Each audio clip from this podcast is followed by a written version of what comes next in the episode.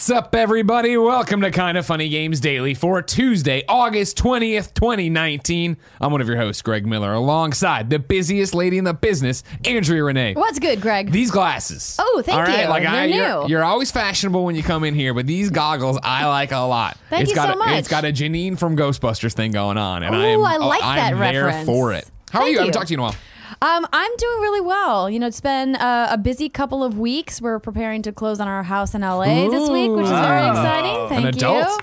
Uh, I'm gonna have to start making plans to build the new studio in our in our new space. And Huh, do you have, um, is it a bigger space this time around for It what's is bigger, Yeah. yeah. So we're essentially just going to convert our two-car garage into the studio. That's awesome. Um, so I talked to one Brandon Jones from Easy Oh, Allies about him. what they did, and he was like, "We didn't, we didn't really do anything." I was like, "Okay, well, they have their own studio space now, but Yeah, yeah, of um, course. uh, there are no plans for what's good to have that kind of an expansion in LA at this time." Sure. So um, Get Matt Scarpino and get him to do this jazz to your garage. maybe I will. Okay, I don't know if I can afford Matt Scarpino. He he sometimes will work cheap. Yeah. Sometimes. Sometimes. I'll have to That's get from the, what I hear. I don't will have know. to get the inside tips on to how to how to get the deals with Matt. Exactly, exactly. Well, that's fun. That's cool. Yeah, That's and exciting. I had Alexa Ray in the What's Good studio yesterday. Oh wow, a reunion. Yeah, That's so cool. before I tear everything down, which is going to have to have to happen um, this week or early next week, um, I was like, "You have to come back. We have to do a, a show. You One have more to shoot, time. shoot something with us now that um, you're no longer n- under the lock and key of Nintendo." um, and it was great, and so we're going to be putting that up soon. She gave some really, really hot takes on Final Fantasy VII, which I was not expecting. Really? Um, and uh, of course, uh, the remake, yeah. okay. Um, she does not like that word, by the way, and she goes into detail as to why she doesn't. And we talk about Fire Emblem, of course, and uh, we talk a little bit about Pokemon, and of course, Kingdom Hearts 3. So, you got to. All right, cool. Yeah. Look for that soon on. What's Good Games? You can mm-hmm. find us on podcast services at youtube.com slash What's Good Games. But enough about that. We're going to talk about Respawn's response to the Reddit drama, Shawn Layden on the Insomniac purchase, and more because this is Kind of Funny Games Daily. Each and every weekday, we, on a variety of platforms, run you through the nerdy video game news you need to know about. If you like that, be part of the show, patreon.com slash kind of funny games. You can go there, give us your questions, comments, concerns about the day's news, and everything else under the video game sun. Then tune in to watch us record the show live, twitch.tv slash kind of funny games. If you're watching, you have a special job to do. Go to kindoffunny.com slash you're wrong. Tell us what we screw up as we screw it up. So we can set the record straight. For everybody watching later on youtube.com slash kind of funny games, roosterteeth.com, and podcast services around the globe. Uh, there you go. I already got, or, or you're wrong from yesterday. Uh, Django Bob says, from yesterday, Age of Empires and Ape Out are coming to Xbox Game Pass for PC, not for console. Frowny emoji. So there you go. Apparently that, That got is a bummer. Yeah, Because I, heard like you guys talking about Ape Out coming to Game Pass, and I was like, that's cool. That's exciting, yeah. And then apparently not, apparently according to Django Bob, who I believe, but I, I don't know if I should. Uh, housekeeping for you. Guess what? We just got back from Toronto, but PAX is next week. Uh, I'm hosting a Guild Wars event Friday morning off-site in Seattle. You should come to it. Then the Kind of Funny Games Showcase is Friday at 4:30 p.m. Then the Kind of Funny Inner Site Championship is Saturday at 9 p.m. Uh, you can get all this at kindoffunny.com slash events. Andrea, you're doing a bunch of stuff there. What's happening? Yeah, so we're doing a, a ton of stuff. So on Friday at 12 p.m., I'm hosting the Life is Strange panel once again, working with Square Enix and Don't Nod. So very excited about that. Uh, you guys may have seen the reveal trailer for episode four. Uh, at Gamescom stuff yesterday, um, and then Friday night is the What's Good Games Life is Strange La- uh, Relax at PAX meetup. It's our third year in a row working with the Life is Strange team. So I like we're- Relax at PAX. That's a good name. yeah, it's going to be really fun. It's open to everybody. Um, it's an all ages event until 9 p.m. and it goes from 7 to 10 Friday night at Art Marble 21. All of the details at facebook.com slash what's good games. And then on Saturday, I'm super excited. I'm hosting the Outer Worlds panel for Private Division and Obsidian Entertainment, and I'm talking with a bunch of awesome kick ass women who are on the narrative team about how they've created these characters in the Outer Worlds and the design of characters and how that all comes together. And they're showing some exclusive looks. So if you guys want to come by, that's at 1.30 p.m. And then I'm hopefully going to do better in the tournament than I did last year. Yeah, a lot of people got bounced in the beginning of it because Yeah. they weren't ready for Yeah. uh, Super Sports. Will that be a game to eliminate everybody again? Who knows? Yeah, and then finally at 7 p.m. on Sunday is the What's Good Games live panel Nice on Sunday. Yeah, stack so- schedule. Yeah. Dude, you and me both. Yeah, I know. Yeah, I have one coming for something that I can't talk about yet. But when they announce it, I'll tell you, and then maybe I make a secret announcement and jump up somebody else's panel. Who knows? You never know. Exciting. Uh, thank you to our Patreon producers, Blackjack and Mohammed Mohammed. Today we're brought to you by We Have Cool Friends in Party Mode, but I'll tell you about that later. For now, let's begin the show with what is and forever will be the Roper Report. Ooh, subdued time for some news. Uh, five items on the Roper Report, Barrett. A baker's dozen. All right, we're starting with one that's a sequel to the weekend that we didn't talk about yesterday on the Games Daily because there was enough stuff going on. But we're going to start in the present, then work our way to the past and talk about how we all need to be better human beings. Number one, Respawn CEO Vince Zampella has responded uh, with an official statement on the Apex slash Reddit explosion over the weekend. Uh, on Friday, we gave we gave Apex fans an update on how we were changing the Iron Crown event. Some of the team then joined a discussion with our community on Reddit, and things got to a pretty bad place. Some of our folks crossed a line with their comments, and that's not how we want Respawn to be represented. I apologize to any of our fans that we offended. I will always stand behind the team here at Respawn and support them on speaking out against some of the toxic and nasty comments being directed at them, including everything from death threats to comments aimed at their family and loved ones. But we shouldn't contribute to it when we do comment and add to the very thing we want to prevent. We need to lead by example. Last week, we didn't do that, and going forward, we will be better. Having an open, healthy relationship with our community is incredibly important to all of us at Respawn.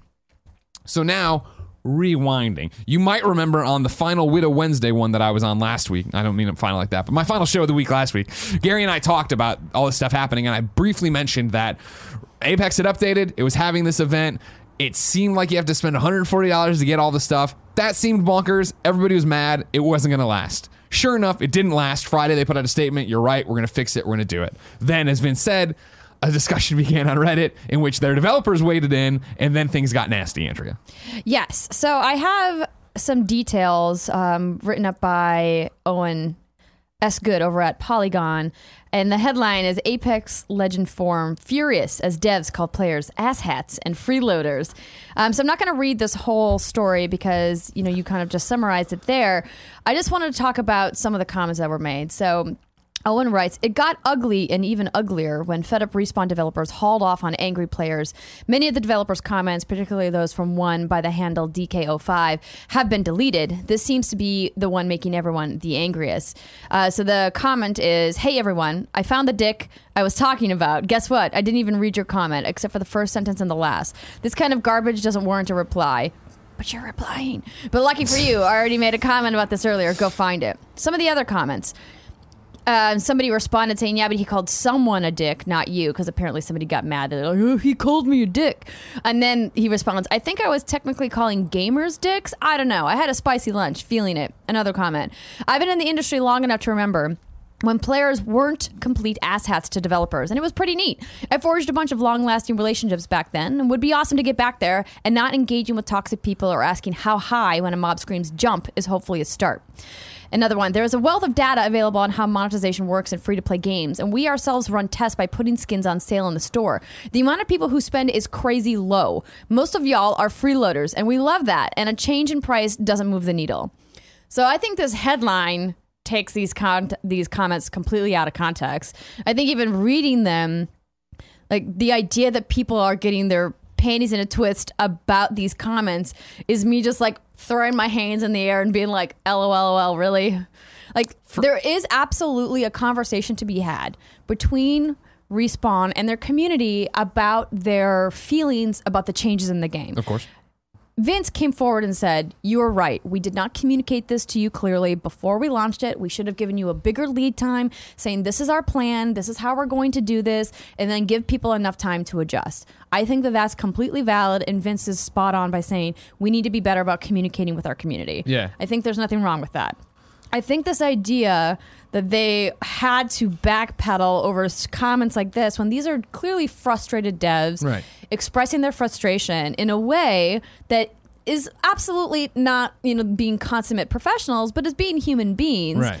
and I, I think the idea that people are saying this is absolutely unacceptable and how dare they these are the ugliest comments is an overreaction is maybe a bit hyperbolic I think it's the latest case. I mean, Ooblets being like what la- last week, right? It's the latest case of here's the crystal clear example of we need to communicate better with each other. And I mean everyone involved with this scenario in every single possible way. And the fact that you're talking about the headline, right? It's talking about the scuttlebutt. It's somebody reading just the comment and not having any uh, context for it and throwing it out there. It is the developer who's flaming on, uh, uh, or, you know, uh, flame warring on uh, Reddit and going crazy. It is the audience who wants to fight him on Reddit. It is the normal Apex fan who reads this and hears freeloader and so it doesn't take the context of how he's saying freeloader. He means that most of you don't pay, and that's fine. We love you. He says that immediately after, but you hear freeloader and that's got that negative connotation to it. It's this fucked up situation that I think you and I see all the time because we're in it every day on the internet, right? We have an opinion on the internet, so immediately 50% of the world loves us, 50% of the world hates us. Right. Only the 50% that hates us feels the need to talk to us about it. Correct. And so it's that thing of it's what I've talked about over and over and over again with developers. Uh, in that you know we get to create a piece of content every day, and it's like our game, right? So we pr- I create three games a day, and so if you don't like one of them, I'm going to make three tomorrow, and it doesn't matter. Whereas when a developer makes a video game and it's their first time getting this game out in four years, and they're so excited, and they think about the long nights, the long hours, all the sacrifice they made, and they get there, and it is somebody just being shitty about it, they get angry, and it's we're seeing it more and more right now, and I think it's because of course social media more and more pervasive and everywhere now and influencing everything we can't expect developers, creators, audiences, c- consumers to eat shit all the time and then still be able to have rational conversations at other times. Exactly. So the community manager for Respawn got into it as well and said, "So it's fine for you all to call us liars, full of shit, and other personal attacks when we communicate an apology and update to the event, but we're immature when we call people out on it." Got it. And I think that really explains his frustration of like we're trying to do the right thing. Yeah. We admitted that we should have communicated this better. We're going to walk back some of these changes. Vince even made this public apology. And like it feels like we say this on the show, you know, often. It's like damned if you, damned if you don't. Right. It's like if they had said nothing, they were still going to get the same amount of hate. And so they said, "Hey, we want to work with our community. We, we want to do this for the people that are able to have, you know, a respectful back and forth with us." And it's really unfortunate that the people who are being nasty are, are always the ones that get the headline. Totally. It's and that's the thing is I feel and it's crazy that I feel like it's and it's I think it's similar to the crunch conversations, the unionization, the representation Mm-hmm. conversations that all feel like and loot boxes all feel like every day they're getting closer and closer to this boil. This is the latest example from a huge studio working for EA, one of the Mm-hmm. biggest publishers out there, right? To get to this point and have that much, and you you nail it, right? When Polygon over the weekend tweeted this article, right? Apex Legends for, forums furious as devs call players asshats and freeloaders, right? Tina Sanchez, formerly of One Up and IGN, right? Now producer on Apex Legends, responded to them. Can you write an article? Uh, can you write an article now about how I've been completely silent since 2013 with all the death threats and harassment? Just look at my just look up my Twitter handle and any cuss word for content, and it's that again underlying thing that you're right. This is what's getting the headline when in reality, these devs are working constantly and getting this constantly. And again, it's exactly what I say all the time with the be better to each other and uh, be the change you want to see in the world, right? It is the angry fan, it is the angry player. It's not the millions of people who play Apex Legends and are like, man, this is a good game, and just bounce off to their life. Turn it off and go out to dinner, you know what I mean? Or go see their kid or do whatever they have to do, go to work. It is the people who go on the Reddit who are the most angry, who are the have the most pointed feedback. And I sh- and, the, and here's where I'm even fucking it up right now. I'm saying they go to Reddit and they're angry. I'm not saying every Redditor is angry. I'm a Redditor myself, right? And this is where they slip up when they come in and they talk about asshats in freeloaders. And it's something I've personally learned is that you come in giving this conversation and it's crystal clear to you who you're talking about. You're talking about the bad seeds. You're talking about the ones who make the death threats and make fun of your family and are on your Twitter, you know, fucking just dunking on you all the time for nothing. That's what you're talking about. You're not talking about the person coming to the subreddit who has pointed feedback, who has quality criticism, who is angry about these decisions but not ready to burn down your house.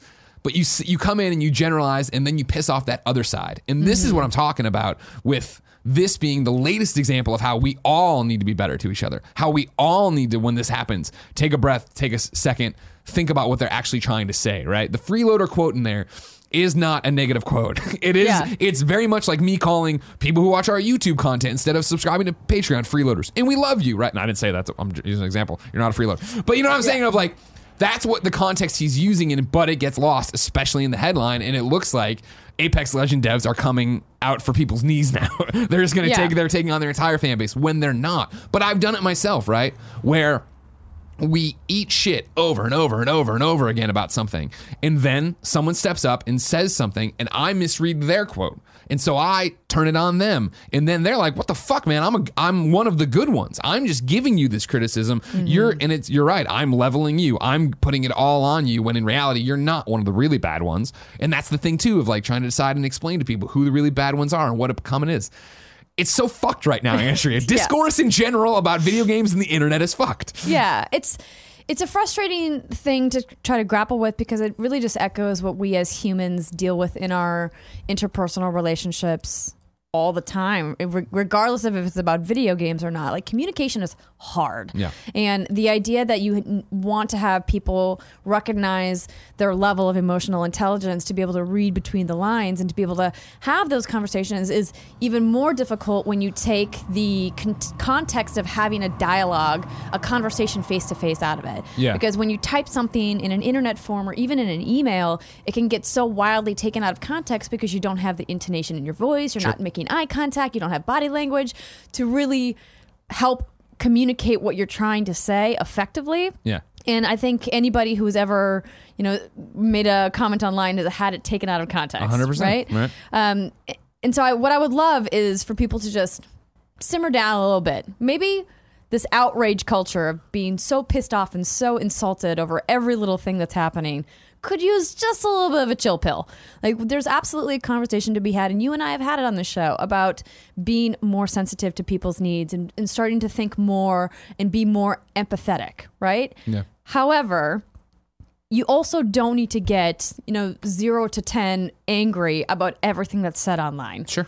It's okay to go, you know what? I'm just going to walk away from that. Maybe the fact that I think he's calling me a freeloader, maybe I don't need to get like super upset about that. Maybe I should look at that and read it and try to have some context for it, or maybe I just ignore it. Or continue the You know, conversation. it's not a hill I think you should die on. Sure. You know, but like that's my that's my personal opinion. And if you are one of those people that's so angry, I say all the time, you're entitled to your feelings. I would just implore you to analyze those feelings, figure out why you feel that way, and then before you lash out at somebody with your emotions, figure out what you're trying to communicate to that person about how you're feeling. Yeah. It's just like take a breath process your emotions, feel your emotions. You're allowed to have them, and then figure out what to do about them next. Sure.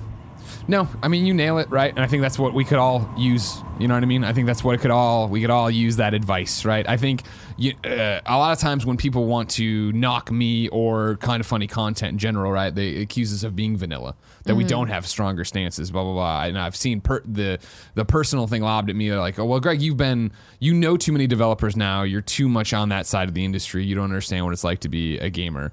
And like I think with both Apex, not this thing, but the the money, the hundred and forty dollars thing, and then mm-hmm. also the Fortnite reskin dog thing. Mm-hmm. It was the same thing of both those where I was like, these seem like bad decisions. That'll be changed pretty quickly. And guess what? They were both changed pretty quickly. Because again, I know it's not the popular narrative to give you. These companies aren't sitting there going, we're gonna fucking get them. They'll never notice the dog's just wearing a ski mask. like no, they fucking make mistakes because they're fucking human beings, and then they go out and do this, and then it is Yeah. that conversation of this. And again to go back to how we all need to be better about talking to each other about this. I think mm-hmm. again it goes and this speaks to the devs, it speaks to the most angry of the commenters, right? Of like you get nothing, you win nothing by getting down into the mud and r- wrestling with the pigs. Like you just you can't do that. I'm not saying you're on a, in an ivory tower or something like that, but you got to understand sometimes that people don't want to have conversations. And I understand when I look at the Ooblets response, when I look at these comments, it's like, oh man, like no, you're biting on the most uh, the, the volatile ones. Like, right? You're taking the bait. Those people don't want to have fuel on the fire. Yeah, yeah, exactly. No, they, they they want the the chaos. They Yeah. want the anarchy. Yeah, and that's the whole thing. I see it in my Twitter uh, D- uh, responses every day. There's one right now that's just tumbling out of control. Of like, I forget. It was. I think I answered Shuhei like yesterday, congratulating him about like Insomniac, and and so now it's just this like. 75 fucking th- tweet thread. I'm like, what are you e- what are you people even arguing about right now? Who cares? Everybody be shoot cool, right? Play games, Barrett. Be fucking cool. Play games. Be Just- chill. Be just- cool. yeah, We're just all have s- friends. We have all some- like have this. some chill. Yeah, exactly. Oh, hold on a second. No, hold on. I want to do. Also, completely optional purchases. BT I- dubs. I'm gonna float Just this. a I'm gonna float reminder. this. I'm gonna float this question out there. All right. I- I'm not sure if we completely answered it, but I'm Sure. putting it out there. The virtual boy wrote in to patreon.com slash kind of funny games and said, Hey, KFGD.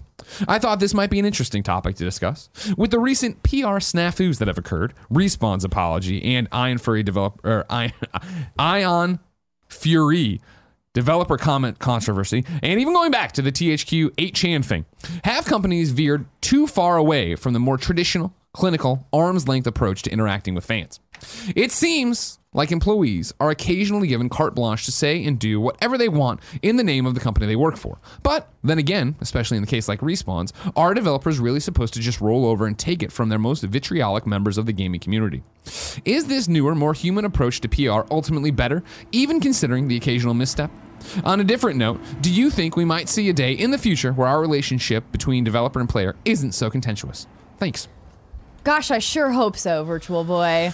You'd like to think so. And I think it's a normal thing as always as we grow into this. And I know that sounds foolish and silly, but again, having this open, this amount of communication with a developer, like in these many of ways to get your message to them, is a new thing. Like I understand we've been on the internet forever, but in the way that you can go to a subreddit and have a developer immediately be there to respond to you is a way different thing than what I grew up for, or even what it was when I started with IGN back in 2007. Yeah, absolutely. And as we come into that, we feel our oats. I think there's, we'll get there. And I think it's also the fact of, as the developers now, you know, respawn, uh, and I'm not even bringing in like the THQ 8chan stuff or the Iron Fury. Uh, if you didn't, if you missed this thing, transphobic, uh, gay stuff that slipped into the game that they're patching out and all this shit.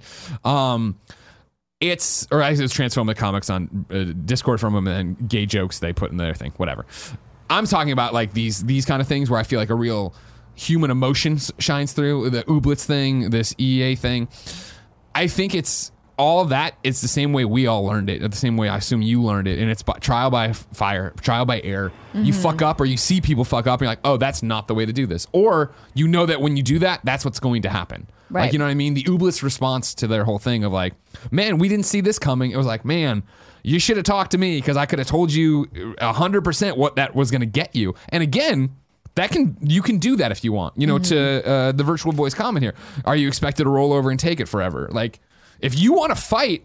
You can fight, you can go, and I don't think it's the good fight. I don't think that's how you win hearts and minds. You know what I mean? It's not my campaign for the people who hate me. Like I'm Yeah. not going to go argue with them on the message boards where they hate me. I'll go in there and talk to the ones who want to be uh, rational and have a conversation and explain well, this, that, or the other. I'll answer for my own uh, sins that I've had on the internet, and the Lord knows there's a million. Like that's how you change things. Being confrontational, becoming what you hate, that's not the way to do it. Absolutely agree. And I think creating communities where you foster, you know, a, a positive place for discussion, which is something has been super important for us at, at What's Good Games, because, you know, being an all female crew, we Clear draw, sailing. We draw we draw a lot of nasty people that want to come and like poke fun and, and just be trolls and and that's that's shitty. And so we you know have to really police our communities pretty hard. And you know I got into it with um, somebody in our Facebook fan page the other day because they had you know started posting some political comments and we don't allow political discourse because we're a group for gaming discussions only unless the politics and the games cross which they did not too long ago when the president was talking about uh, you know violence in video games. Um, and then they you know tried to tell me well you shouldn't you know censor the group blah blah blah. And i said no i am censoring the group because otherwise i let you post whatever you want about politics and then people start fighting and it gets nasty and gross and guess what there's a lot of places on the internet where you can talk about politics with people there's a ton Yeah. so like you're welcome here to talk about games, but if you want to talk about politics, you just can go do that somewhere else. No hard feelings.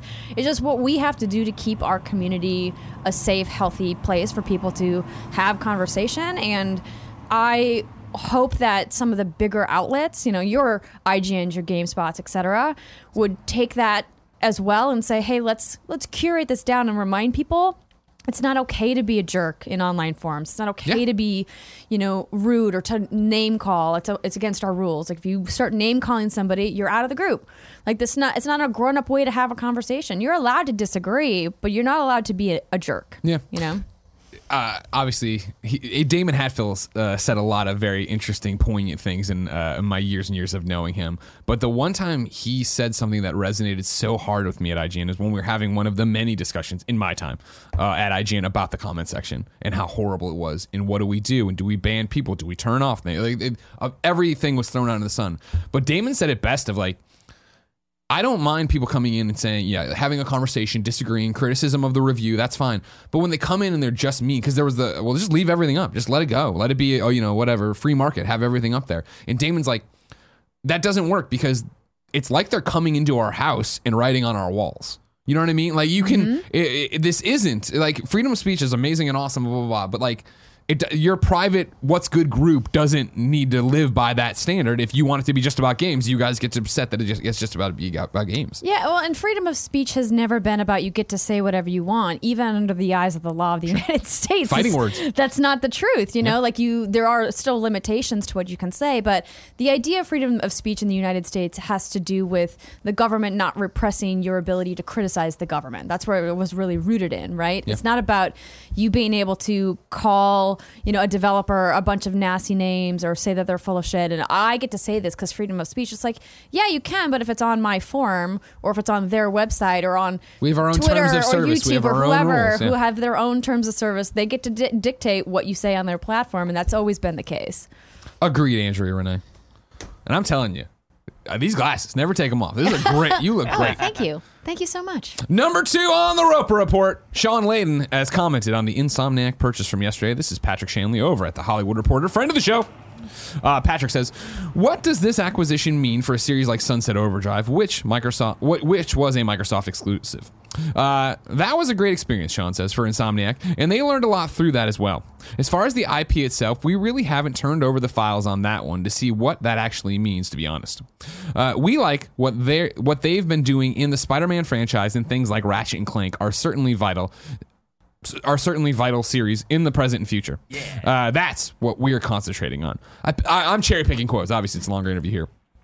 The reason I picked this, of course, yesterday we talked about the fact that Insomniac themselves confirmed on Twitter, "Hey, yeah, Microsoft owns Sunset over the rights to the first Sunset Overdrive game. We own the IP, so there could be a Sunset Overdrive too." Sony's thing there, though, when they talked talked about it yesterday, right, made it sound like they wanted to capitalize on uh, the, uh, Insomniac doing open world games, and we were having a conversation. Well, what does that mean for VR? I think it's notable that uh, again, Shawn drives that message home here without saying the exact same thing, saying Spider-Man franchise, Ratchet and Clank, like that. Those are the kind of games it seems like they're working that they want.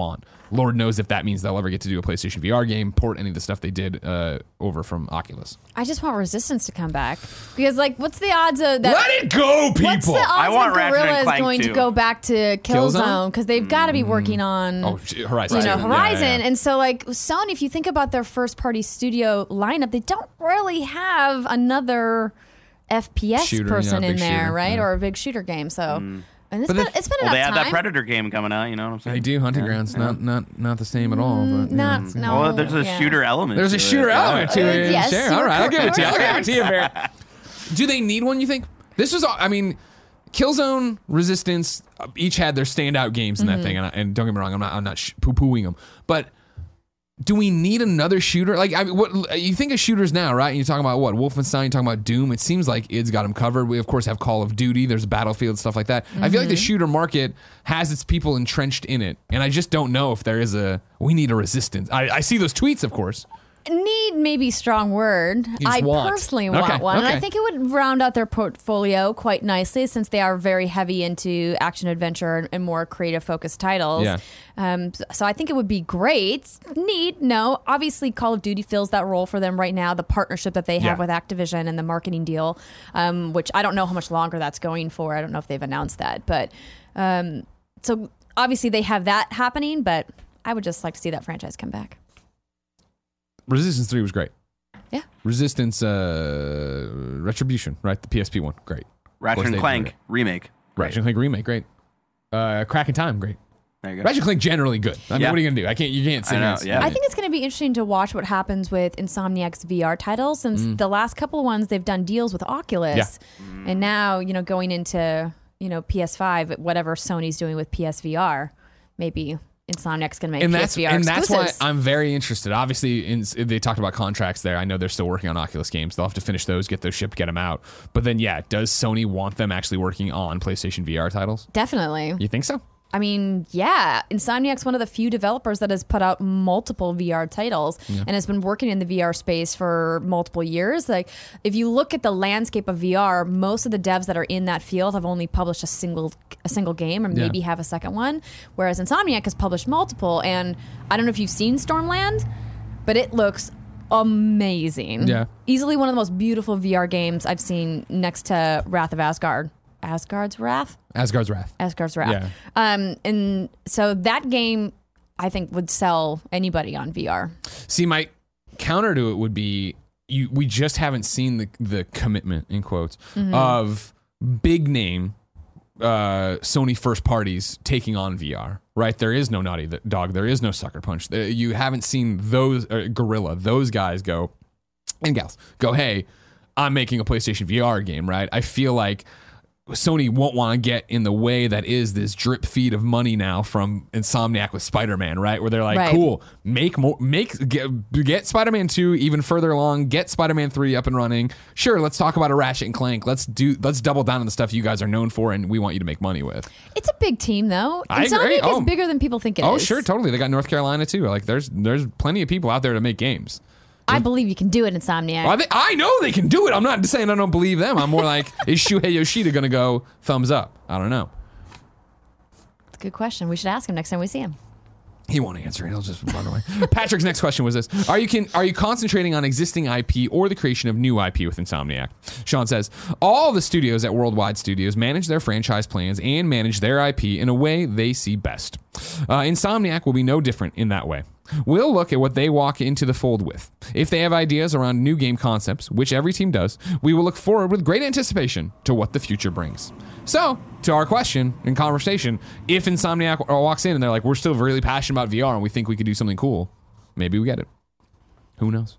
I, I'd like a PSVR game where I'm J. Jonah Jameson and I'm just picking the stories. You know, I know this. He's a podcaster now in the universe, but uh, bring him back over here. I'm building the Daily Bugle. How about Ask, that? asking for pictures of Spider-Man. Exactly. I need you go. pictures upon on my desk, right? Yeah. Oh, if you want more Shawn Layden, well, I got good news for you. Uh, number three on the Roper Report, Shawn commented on PlayStation PlayStation 4 exclusives coming to PC. This is Christopher Palmeri at Bloomberg, who writes. In an interview, Shawn Layden, chairman of Sony's game studios worldwide, said exclusive titles will still be a part of the company's strategy, but that some games, particularly multiplayer titles designed to be played on personal computers, may see broader distribution. Quote, We must support the PlayStation platform. That is non negotiable, Layden said. That said, you will see in the future some titles coming out of my collection of studios which may need to lean into a wider installed base. End quote. Huh. Very hmm. interesting. And that's where I'd get into do you think they want to cross over with VR? Where they want like PC games, get those over at Oculus, right? You mm. figure Oculus Quest booming right now. It seems like that's doing really well. Obviously, mm-hmm. PlayStation VR is still in the lead in terms of sales. But if you were to say, okay, cool, Quest is great. It's lower powered than the other ones, so we can easily more easily port our PlayStation VR stuff and get something like Firewall over there. Firewall Zero Hour a fantastic game. I never contemplated crossplay in VR, but VR is the platform that would probably benefit the most from it. Right? Exactly. Especially if it was a partnership where it was cool. We're bringing our games to Oculus, or some of our games, two of our games to Oculus, and mm-hmm. it is going to be one unified pool of players because then everybody can find games have it and breathe new life into them each ways. Interesting. Hmm. Hmm. Very interesting. Stay tuned, everybody. Did we nail it? Probably not, but maybe. Who knows? Uh, number four, just a shout out to Hotline Miami. It was available in Australia for a hot second, beating them at their own game before it got taken down. Uh, if you didn't see it yesterday, the Hotline Miami Switch collection got announced at that Nintendo World indie thing that they're not calling Nindies, but they should keep calling Nindies. Uh, nothing had changed. So it's, it, it had already been uh, refused a rating, refused, refused classification in Australia back in the day. This time it snuck in with an MA 15 plus, and uh, everybody was like, "Wait, how did this happen?" It was already denied ratings, and everybody was just like, "I don't know." It's what they gave us, so we put it out, and then Australia was like, "Wait a second, no," and they pulled it down. So if you bought it in that 24 hour period or 24 hour ish Good on period, ya. good on you. You got it. You can still re-download it. If you didn't, no games for you because Australia is watching. Australia needs some chill. They need to have some chill. They do need to chill. You know what I Yeah. mean? They got a, a million different creatures over there that'll kill you if they see you. Exactly. One game they're worried about. Hotline Video Miami? game's not going to kill you. Come on, now we've proven that over. Uh, and then finally on the Roper Report number five, 2D Sonic and Mario are going to the Olympics. Hell this is yeah. Alex Gibson at Twinfinite. uh, Mario and Sonic at the Olympic Games Tokyo 2020 is to feature both 3D and newly announced classic 2D mode. Sega revealed today with a new trailer. Barrett, can you bring that Yeah, trailer up? I'm Thank you very looking it much. up. Uh, the following events will be available to play in this game's classic mode: uh, 100 meter dash, 10 meter platform diving, uh, 400 meter hurdles, gymnastics vault, uh, judo, kayak single, long jump, marathon, shooting trap, and volleyball. Yeah, I saw the trailer on Twitter today, and it was adorable Yeah. to see the little 8-bit Mario running through. 16-bit Sonic back in action, and it, I think I, I saw somebody tweet this, and a million people echo it, myself included. Of like, wow, what a way to get me to actually care about them going back to the Olympics. These games I would never pay any attention to. This would be a fun party mode if it because it looks like Super Sports Mocking when it gets there. Matching, matching. This game was nominated. There it nominated. goes. Look, there it goes. Look it go. There It's pretty it goes. cool. Oh my god. Uh, Look at him in the kayak. for the E3 awards, the Game Critics Awards under Best Sports Title. Yeah. Yeah, I didn't get a chance to play this because I was, you know, working. But If they had shown this, if they had said, "Hey, you can come play in 8-bit," I would have been there in a heartbeat. Hell yeah. Because this is 100% a game I'll buy on Switch and have it for. so yeah, so we're just watching the classic sprite characters you go. of both Mario and Sonic and several other characters do Look at there's the judo. sports. Do you think they might have been inspired by Super Sports Machin? It's we're I yes because you look at this and that's what it looks like, right? Yeah. And that look that was such a blast. And now do it with these guys. Aw, Tails? Tails, so cute. It's got multiple tails, you know. Yes, It's how it flies. that's why he's called Tails. Just letting you know, just pu- putting it out there. It's a, it's one of those, it's a, one of those heady things a lot of people don't get. Mm-hmm. They don't get his name. They don't understand why. Yeah, I never Andrea. understood it. Yes, Greg. I'm stoked to go to the 2020 Olympics and Woo! be Sonic, be Mario, be Tails, but November 5th is still so far away. If I wanted something more immediate, say what came to the mom and grab shops, where would I go? Greg, you would go to the official list of upcoming software across each and every platform, as listed by the Kind of Funny Games Daily Show host each and every weekday. Yeah. Out today? Well, Marvel's Avengers Prologue gameplay from E3 and now Gamescom and also Comic Con is finally up. Ooh. 19 minutes on YouTube. You can go watch it. I want to make sure you all If know. we're talking about gameplay, uh, SpongeBob SquarePants Battle for Bikini Bottom gameplay also up today. It looks great. Great game. Remnant from the Ashes is on PlayStation 4, Xbox One, and PC. Rad comes to PlayStation 4, Xbox One, Switch, and PC. We played it at Judges Week. Have you played any more of it? I've been playing it, yeah. So I was playing it yesterday, played it a little bit over the weekend. Um, I'm going to talk about it on Gamescast this week. Okay. Yeah, I played. Um, I played a couple hour, mm, maybe not. I think I did two really long runs, so maybe hour fifteen total. I like it, but it was way easier at Judges Week than it is in the actual game. really. I found it the opposite. Oh. Right? I, mean, I struggled at Judges Week more than this because I was like one of my runs was like. Literally, I was like, "All right, I gotta go," and I just turned. I, we want to watch something on, uh, whatever. I was gonna get play something else, and I was like, "There's no save, so I'm just gonna die." Like, but I was Yeah. like way into it, like World Two something. Yeah, I don't know. Maybe I've just been getting like unfortunate mutations. Yeah, that's a great point. Yeah, yeah, yeah, exactly. But I'm. It's one of those. I like it, fine. It's, yeah, but I'm not like I don't feel compelled to play it anymore. Hmm. We'll talk about it more on Gamescast. I Yeah. guess. Uh, Yu-Gi-Oh! Legacy of the Duelist Link Evolution is on Switch. Invert is on Switch. Truck Racing Championship is on Switch. Power Punch 2 is on PC. Tin Head is on PC. Pest Control is on PC. Undermine is on PC and Mac. And then PixARK will launch its first DLC. Uh, the Skyward expansion is now available for free on Steam and will fe- feature a new map spanning 10 islands, each home to unique biomes and creatures. New dates for you. DLC pack number one of the Marvel Ultimate Alliance 3, the Black Order expansion pass, is coming out on September 30th. This is the one with the Marvel Knights people in it. It'll have yeah. Blade, Moon Knight, Punisher, and Morbius. Uh, or Mobius. Uh, you can also take on the intense series of co op missions in the new Gauntlet mode. Barrett, we're gonna have to run some gauntlets. We're gonna have to do that. I gotta beat the game still.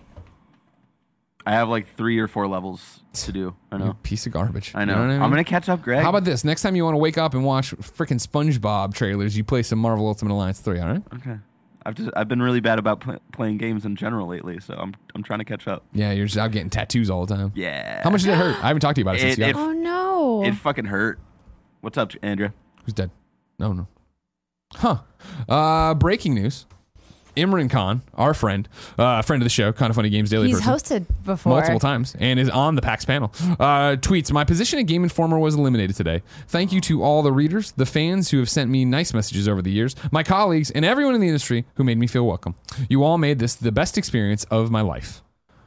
Uh, and then right below him, Mike Futter says, Hurting for my friends and former colleagues at Game Informer. I saw some amazing work and top shelf work ethic in my time there. You deserved better than what the corporation gave you. co- Corporate gave you. You want to look into that? Seems Yeah. like it's more than just Imran. Of course, uh, this is breaking news. We're on it. We're looking into it for you. Uh, uh, thoughts, obviously, to everyone from Game Informer who apparently is affected. We will keep an eye on that and get back to you in one second. Uh, but as I was saying before, Barrett sucks. Uh, the Yakuza Remastered Collection is real. It's on PSN. Uh, Yakuza 3 is available right now. Yakuza 4 comes out October 29th. Yakuza 5 comes out February 2020.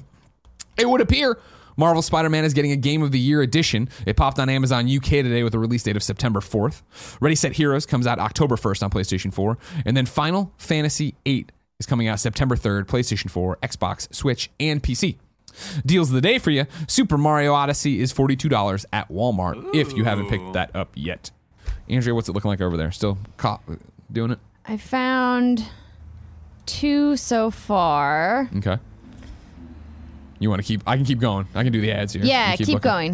Uh, it's time for reader mail, but I'm going to tell you about our sponsors. First, it is We Have Cool Friends. Hey, everybody, it's Greg Miller. And do you know that we have a new show called We Have Cool Friends? It's a YouTube video on youtube.com slash kind of funny. It's a podcast on podcast services around the globe. And what it is, is a deep dive interview with one of our cool friends. You can catch the brand new episode with Echo Chloe herself talking about her time as being the first kind of funny up and comer here. Uh, of course, Brian Foster from Critical Role is out there. Cameron Cuffe, formerly of Krypton, because they canceled that show like a bunch of morons, is on there. Chloe Dykstra is one of the most recent ones. Josh McCouga. Josh McCouga's on there, of course, too. Uh, next week is going to be Will Friedle. It's uh, he's from Boy Meets World, if you know. He's also Batman and Batman Beyond. It's very cool. Oh. Yeah, right. Yeah. Uh, uh, we love that show. We hope you love it too. We love it if you gave it a shot. You can get it and subscribe to it on all sorts of different places. Uh, wherever you do watch it, it would mean a lot if you went to the other places and subscribed and reviewed it there and did all that jazz. Thank you very much. Uh, and also, this episode is brought to you by Party Mode. Party Mode is our Let's Play series, multiplayer Let's Play series. It's Andy's baby. He edits it really well to make it very, very funny. And he puts in all sorts of bits and little things and little things you want to see coming. And it's great. And you should check it out on youtube.com slash kind of funny games. A brand new episode publishes each and every Wednesday on patreon.com slash kind of funny games. If you don't have a buck to give us, it's no big deal. You can head over to youtube.com slash kind of funny games each and every Thursday to see us play unreleased games like Borderlands 3. That is the new one. I believe this week's is the end game content we were talking about yesterday, Proving Grounds. So lots of cool stuff there. Andrea, how's it going? Um, so another layoff was Suriel Vazquez was laid off at Game Informer this morning as well. Um, Suriel says, thanks to everyone who's made this whole experience a blast over the years. Let me know if you have leads on potential work and unionize your workplace. Mm-hmm. Mm-hmm. Okay. I'm looking through. You're wrong. Had a couple in here. I was making sure they're not giving us any more information. Huh? Mm-hmm. Mm-hmm. Mm-hmm. Mm-hmm. Okay. You keep an eye on it. I'll keep an eye on it. Here comes some reader mail. Where do I want to start though? All right. This one comes, uh, obviously, patreon.com slash kind of funny games. This one comes from Instagram.com, Instagram.com slash wonder cream. Please follow. Wonder Cream. Hello, Grandria. Parentheses, Greg and Andrea, get it? Uh, with the announcement in Nintendo's Indie World Showcase of Ori and the Blind Forest coming to Switch and Cuphead already being released on Switch, I've been thinking about if the relationship between Microsoft and Nintendo is more one sided than we think. Microsoft, or I'm sorry, Nintendo is allowing Microsoft exclusive IPs on their platform, including Banjo Kazooie in Smash, parentheses, although that's a different situation, I feel like, and even Xbox Live integration in the future. But when are we going to see Nintendo reciprocate? Are we are we going to ever see a Cadence of Hyrule level of Nintendo exclusive on Xbox? What about Ultimate Alliance 3? I'm just wishing out loud, I guess, but those are the wishes least likely to come true. Anyways, keep up the great work and give Portillo a behind the ear scratch for me. Instagram.com slash Wonder Cream. That's C R E M E, like the cream in an Oreo. Creme. Creme. Uh, you're never going to see this, no. The whole reason that this is happening is because Microsoft's trying to make up ground in this race, this arms race with PlayStation, right? They're trying to be competitive. Nintendo is rolling in money from the Switch and how well it's doing, and they don't need to worry about this. They're happy to, I think, ha- have more games on their platform, to have ex- uh, another Xbox exclusive come over, have some Xbox integration, do all these different things. But I don't think it goes the other way where Nintendo feels like they need to be on the Xbox. Nintendo wants you to buy the Switch and the Switch Lite and a whole bunch of other stuff. Right. Cool. I nailed it. You nailed it, Greg. Love it. I love when I get it right. I'm always intimidated talking to Andrea. So if I can get it, if I can get it right, I feel good. You know what I mean? I'll scratch Portillo for you tonight. Uh, Parker Petrov writes in with a long one that I only read a little bit of. So let's see if it gets really weird at the end. Buenos dias, KFGD crew. I recently got an Oculus Quest and I was a bis- bit disappointed by how much better it is from a technical standpoint than my PlayStation VR headset, which led me to the following questions. We're going to do them as they come, Andrea. Okay. Number one, I was wondering if the positive reception that the Oculus Quest has gotten will have any bearing on what PlayStation VR 2 will be. I hope so. I hope so too. I think the portability of Quest makes it so popular. I still think PSVR more comfortable to wear. Oh, really? Ah, interesting. Yes. Oh, okay. I think they're. I. I we are obviously filming the PlayStation VR show, uh, season two right now, so we're using a lot of PlayStation VR. Personally, I like my Quest better in terms of form factor on my head, uh, but I still love the PlayStation VR unit. I don't think it's uh, uncom- I don't think either of them is uncomfortable. Um, to your number one here, Parker, I don't know what bearing it'll have on PlayStation VR 2 because I feel like you had to have already been moving in that direction if you were PlayStation VR. Right. I think PlayStation VR 2 is much more likely to be like, oh, I'm going to get it wrong. The wireless HTC Vive we have in the other room, which isn't standalone, I, I can go anywhere with it. It's a battery pack and it's communicating to the PC tower still you have to imagine they know that the PlayStation VR 2 needs to be wireless. They must have known that already. And mm-hmm. nowadays, doing the PlayStation VR show, playing at least one one of these games uh, every week, it is such a pain in the ass for me. As much as I love PlayStation VR, to put it on and have the cables draped beside me and getting caught on my ass, or they're over here and they're, it's like, oh my god. Whereas like once the when I got that Quest on, it felt so perfect, and I Yeah. so want that for PlayStation VR. Even if it is like the I believe HT kindoffunny.com slash um, if I'm wrong, the HTC wireless one I have in the other room that has the battery pack that anchors to my belt. That's what I imagine PlayStation VR 2 would be, with maybe the possibility to still plug it in if you wanted. Uh, plug it into the system if you wanted more fidelity if you wanted it not to look i feel like that was such a duh we have to go that way that's where this tech's going that's where we want this tech to go and so that's the hope number two honest questions do you see sony releasing a vr headset without wires or will you always be tethered to the playstation they have to it has to be wireless at some point like again i think a wire to your battery pack on your belt fine but they have to get away from the wires andrea Yep. Agreed. uh, number three will we see the room mapping features added to the next generation headsets That's I hope so. one. I really like the idea with the quest that you can draw the specific area that you're playing in. Um, I did find it problematic when you're playing a very movement intensive game like Beat Saber. yeah um, I was like, this area is clearly not big enough because I kept hitting the Guardian system Yeah, all yeah. the time. And if you're not familiar or if you've never played VR, you're essentially taking one of the controllers and drawing like a square on the ground, like a virtual square, and then you step inside of it and it puts these virtual walls up. So like you're standing in like a mini room. And whenever you swing your arms with the controllers, into the boundaries of that it'll like show you the wireframe of the wall so you know like how far you are it's awesome away from the Yeah. edges of It's the such a brilliant, Yeah. brilliant thing. I don't think PlayStation VR 2 will have it. I think that'll be one of the sacrifices they make in terms of what they're going on and how they're doing it. And also, I think the if they're sticking with Move wands, the tracking of that would be such a pain in the ass because again, They're it wor- connected to the controller, or it- excuse me, to the PlayStation Eye camera. Exactly right. The Quest works so well because, of course, all the cameras are in the headset, so your ne- your controllers are never outside of your purview. Mm-hmm. Right. So it's easy to go around and spin in a circle and do. It. And when you step outside of the Guardian system, it gives you a pass-through lens. So Yeah. You can see. It's so good. God, I love that. thing. it's pretty good. Uh, number four, will we get better controllers with PlayStation VR 2? As the PSVR controllers are a significant downgrade when compared to the Oculus controllers. This is the million dollar question. Is that PlayStation has the PlayStation VR doing so well compared I mean, you know, in perspective. But it still is in the grand scheme of things this little fire that you don't want to blow on and blow out. You want to nurture it and you want to get it grown. I I have to imagine you do, but getting those down to a digestible cost getting those down to something that you feel like I think you know one of the benefits of PlayStation VR is the, the entry point in terms of price point in again comparatively to other headsets was low when we all got it. And some people most of us already had move wands in a closet somewhere. It didn't feel like you were making this gigantic investment. And mm-hmm. so now if it is that all right cool you the PlayStation 5's out and that's you know $400 450 whatever and then a year later, PlayStation VR 2's out, and it's the headset, and it is the brand new controllers, and it is all bundled together, and it is significantly more. That's when you scare people off, and the sticker shock could screw it up and totally uh, uh, hit them and knock them down from getting to the numbers they want to get to. I think that made sense for the original launch of PSVR. I think they have to innovate for PSVR Yeah. too. Yeah, yeah. Especially when you see the pack in controllers with Oculus Quest.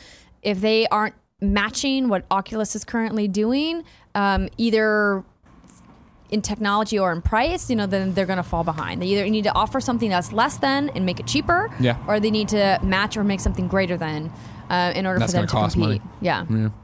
And then finally, number five. While I don't expect PlayStation VR to day and date with PlayStation 5, when do you think we will see Sony launch a sequel headset? I think a year later sounds I mean, right. 2021 potentially. yeah, if, if it's dropping in 2020 or Yeah. when, it, when it drops in 2020. Hy- yeah, hypothetically, PSV, uh, PS5 is coming in next year, in 2020. I would see, you know, PSVR 2 or whatever the next Whatever version is Yeah, in, yeah. 2.0. yeah, 2021. Yeah, that sounds about right.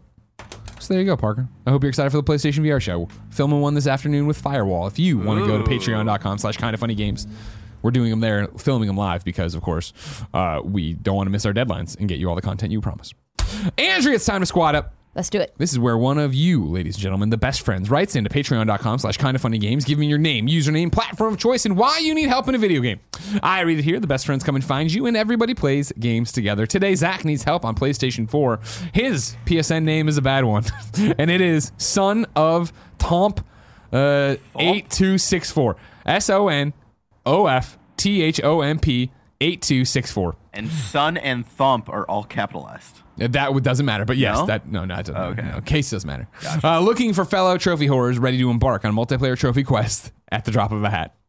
If you are a trophy horror and want to do some multiplayer trophies, hit up Zach on PS4. His username will not be said again because it's a bad one and it's an embarrassment to me and Shuhei. You can change it. You can change it to anything you want right now. It doesn't need to be that anymore. Doesn't need to be that. What if that is the changed name? God damn it. oh my God, I feel bad for Zach. Uh, it's time for You're Wrong. This is where people watching live on twitch.tv slash kind of funny games go to kindoffunny.com slash you're wrong. Tell us what we screw up as we screw it up. Ill Grilled Chill says we didn't get it wrong, but there's a deal of the day. The Death Stranding $200 collector's edition is back up for sale at Amazon and GameStop. Grab that BB before it's sold out again. Um, Dak Josh says Dino Delivery released on Steam today. It's a free student game, an open world collectathon game. So there you go.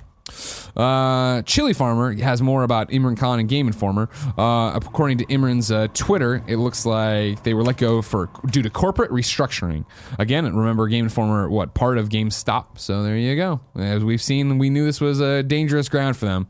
Uh, of course, uh, we love all the people over there at GI. I hope they're all doing well.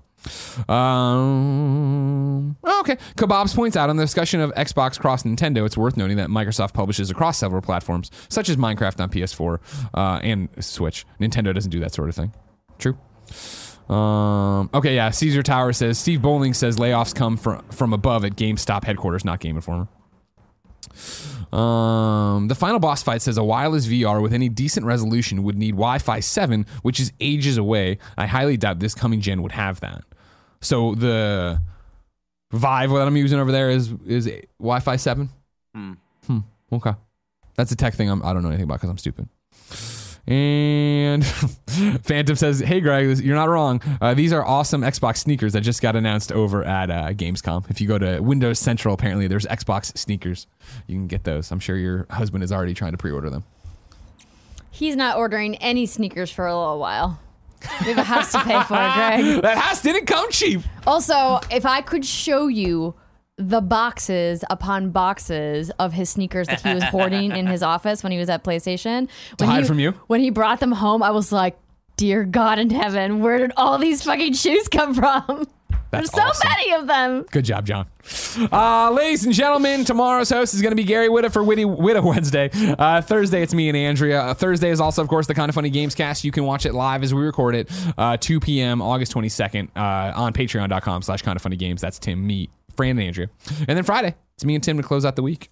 Uh, this has been Kind of Funny Games Daily, each and every weekday on a variety of platforms. We run you through the nerdy video game news you need to know about. If you like that, be sh- part of the show, patreon.com slash kind of funny games. You can give us your questions, comments, concerns, everything under the video game sun. Then tune in to watch us record it live, twitch.tv slash kind of funny games. Watch it later, youtube.com slash kind of funny games or roosterteeth.com, and listen on podcast services around the globe. No matter where you get it, thank you for your unending support. Andrea, where can people find you?